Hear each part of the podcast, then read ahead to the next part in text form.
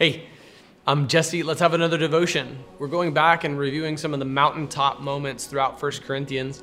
And uh, we see in chapter 7 the most amazing prescription for like how an intimacy life in a marriage is to work. But Paul again leaves no stone unturned regardless of your marital status. Everybody gets spoken to directly by the Holy Spirit through this book.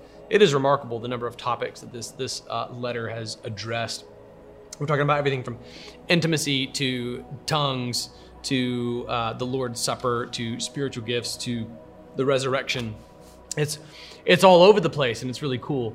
So it's not that Paul has ADD, it's that Paul is addressing the punch list that's been given to him by by letters. And so he uses a he uses a grammatical device that establishes like a new train of thought, a new matter to be discussed regarding this, regarding that in the original Greek carries with it this connotation of think of it like a, a new chapter heading per se. It's not divinely inspired in that regard as, as though it has to be formatted according to a new chapter, but it is clear that he goes from addressing one thing to another very different thing, all of them in succession. And then what's remarkable to me and what I'm trying to illuminate in these last couple of weeks of devotions is the thread that runs throughout all of them.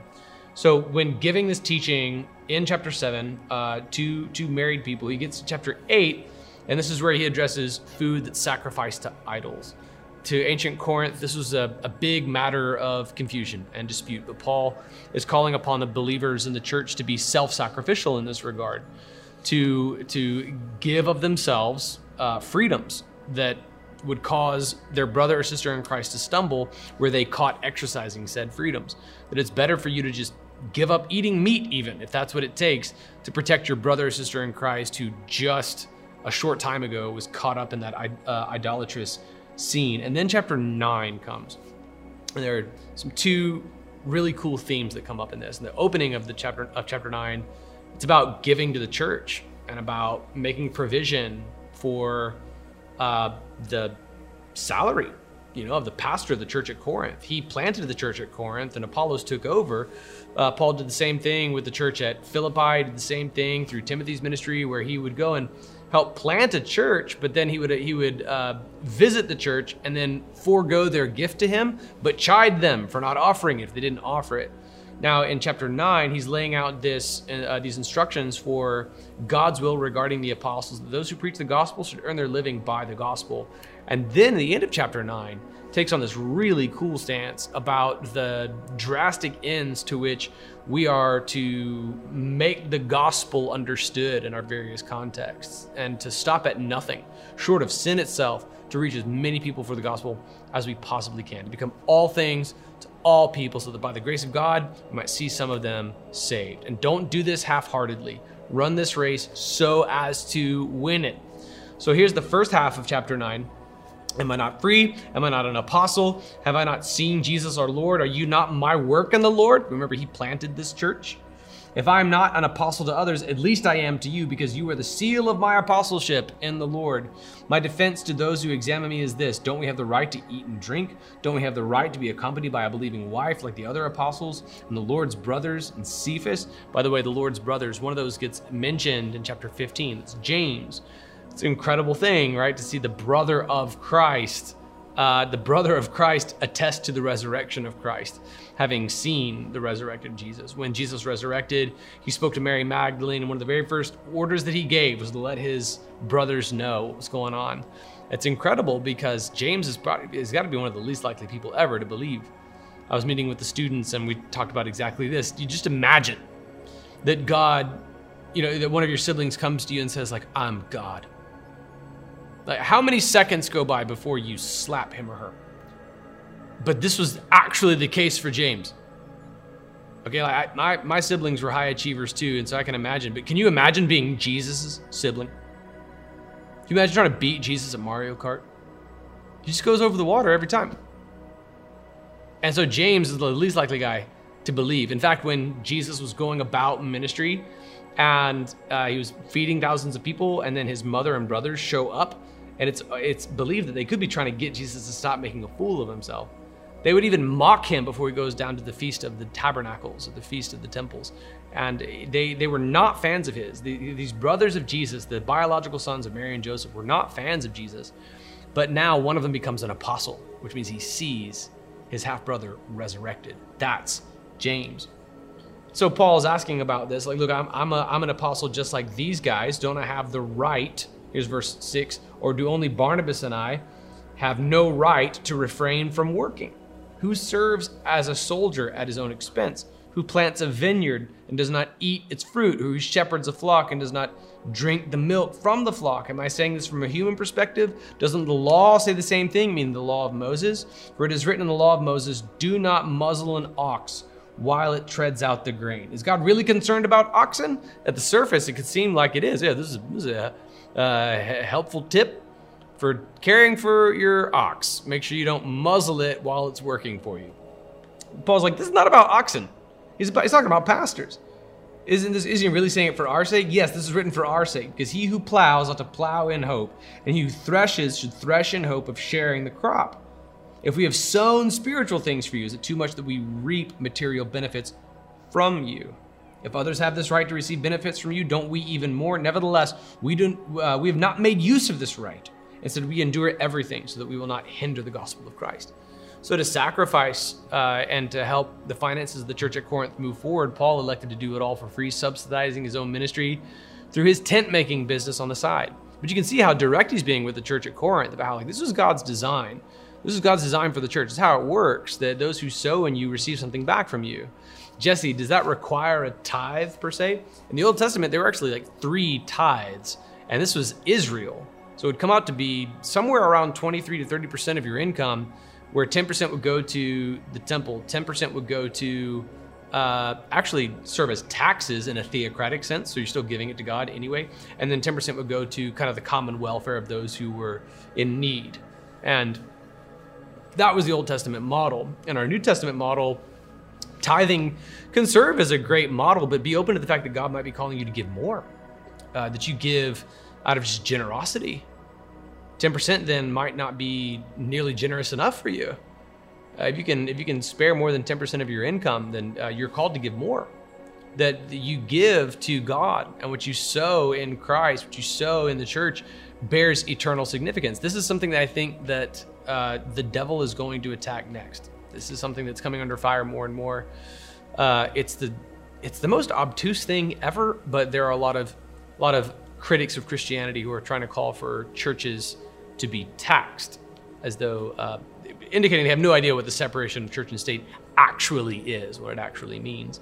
They have no concept of passages like these, 1 Corinthians 9, that it's God's will that those who preach the gospel should earn their living by the gospel. Okay, I'm like like Paul, I'm bivocationaling it right now. My wife and I are doing real estate, but Paul is speaking about the pastor who's so poor that he's undignified. Uh, don't muzzle the ox while he's treading out the grain comes back from this Old Testament command about the limiting the number of lashes you can give a man uh, if corporal punishment was prescribed in the Old Testament because it's not good for your brother to be undignified in your sight. Don't muzzle the ox while he's treading out the grain. The man's got a job to do. Don't strip him of his dignity. In the same way, like if, if the uh, don't look at it as though it's it's good stewardship. If your church has the belief and the policy that uh, yeah, you know what, um, see those destitute kids wearing sackcloth over there? Those are my pastor's kids. We're pretty good stewards of our money at this church. No, man. You've stripped your brother of his dignity. Don't muzzle the ox while he's treading out the grain. God's not, this, this verse is not about oxen, it's about the ones who preach the gospel to you. Nonetheless, Paul again prides himself on his own, uh, his own refusal to accept this gift. And what he's done is created a structure, an infrastructure in place so that as he plants churches, other pastors could take his place and he can go on and plant more churches and plant more churches and plant more churches. And those churches are overseen by pastors uh, who could afford to give their full time and focus to the church itself. But then he takes this transition in chapter nine, and these were taught in different contexts originally in our in our our, our plan through the book. But I want to talk about this because this was a pivotal teaching. This is another mountaintop teaching to me. Verse 19, although I am free from all and not anyone's slave, I have made myself a slave to everyone in order to win more people. To the Jews, I became like a Jew to win Jews. To those under the law, like one under the law, though I myself am not under the law, to win those under the law. To those who are without the law, like the one without the law, though I am not without God's law, but under the law of Christ, to win those without the law. To the weak, I became weak in order to win the weak. I become all things to all people so that I may, by every possible means, save some. Now I do all this because of the gospel, so that I may share in the blessings. Don't you know that the runners in a stadium all race, but only one receives the prize? Run in such a way to win the prize. Paul does not want a participation trophy, he is there for the gold medal. He wants to win as many people to Christ as he possibly can.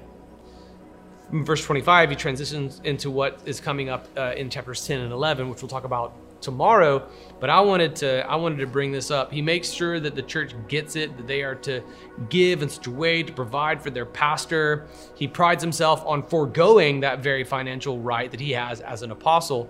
But this final teaching is something i think is really pivotal within uh, within first corinthians. He becomes all things to all people. This does not mean that he, he becomes an intellectual chameleon and he conflicts himself. It doesn't mean that he talks out of both sides of his mouth Okay, it doesn't mean that he Dr. Fauci's this thing and whoever he's talking to, he changes his message. Rather, it means that he is bringing the gospel to absolutely everybody. To the weak, he becomes weak.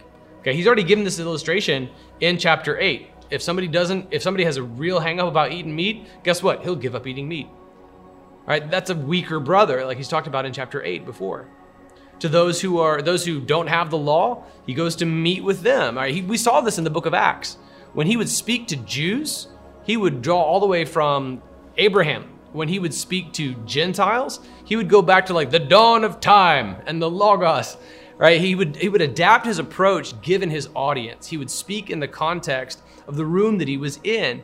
Here at the Redemption Church, we're going to start a ministry called The Table. And at the table, uh, I was speaking with our leaders and we were talking about this and praying about this. We're going to gather around a table. We're going to have a meal together have like this opening session and then break out for for questions. When people have questions for God, we just come listen.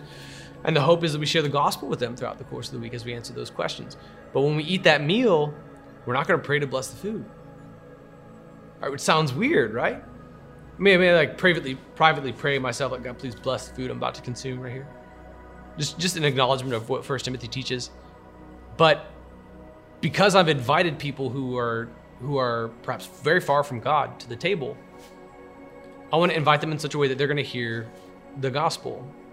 And I, want to do whatever it takes to preach the gospel. I want to do is whatever it takes to reach as many people as we possibly can before we die. This is what I said over and over again by the fire pit when recruiting the Yeti and the Wildflower leaders. Going to do absolutely whatever it takes to reach as many men, as many women for Jesus as we possibly can before we die. That's the objective of our events.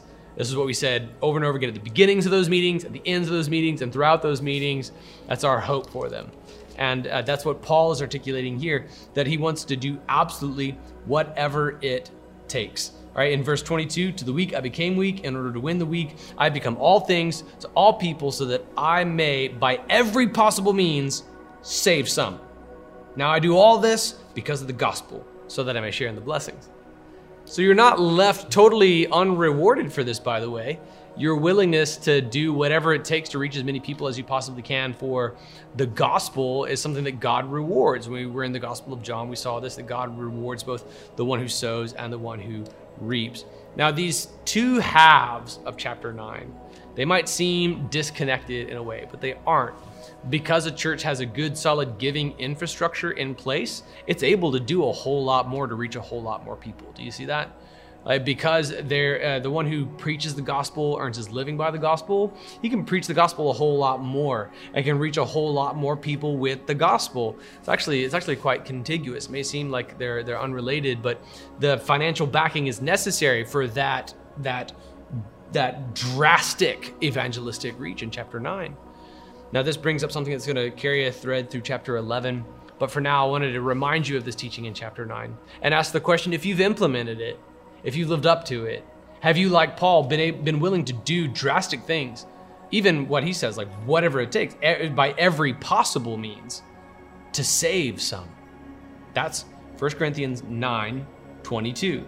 I have become all things to all people so that I may, by every possible means, save some. Now, don't eh, hold your virtue signaling. Don't tell Paul, no, Paul, you're not saving anybody. It's Jesus who saves him. Like, Paul knows that.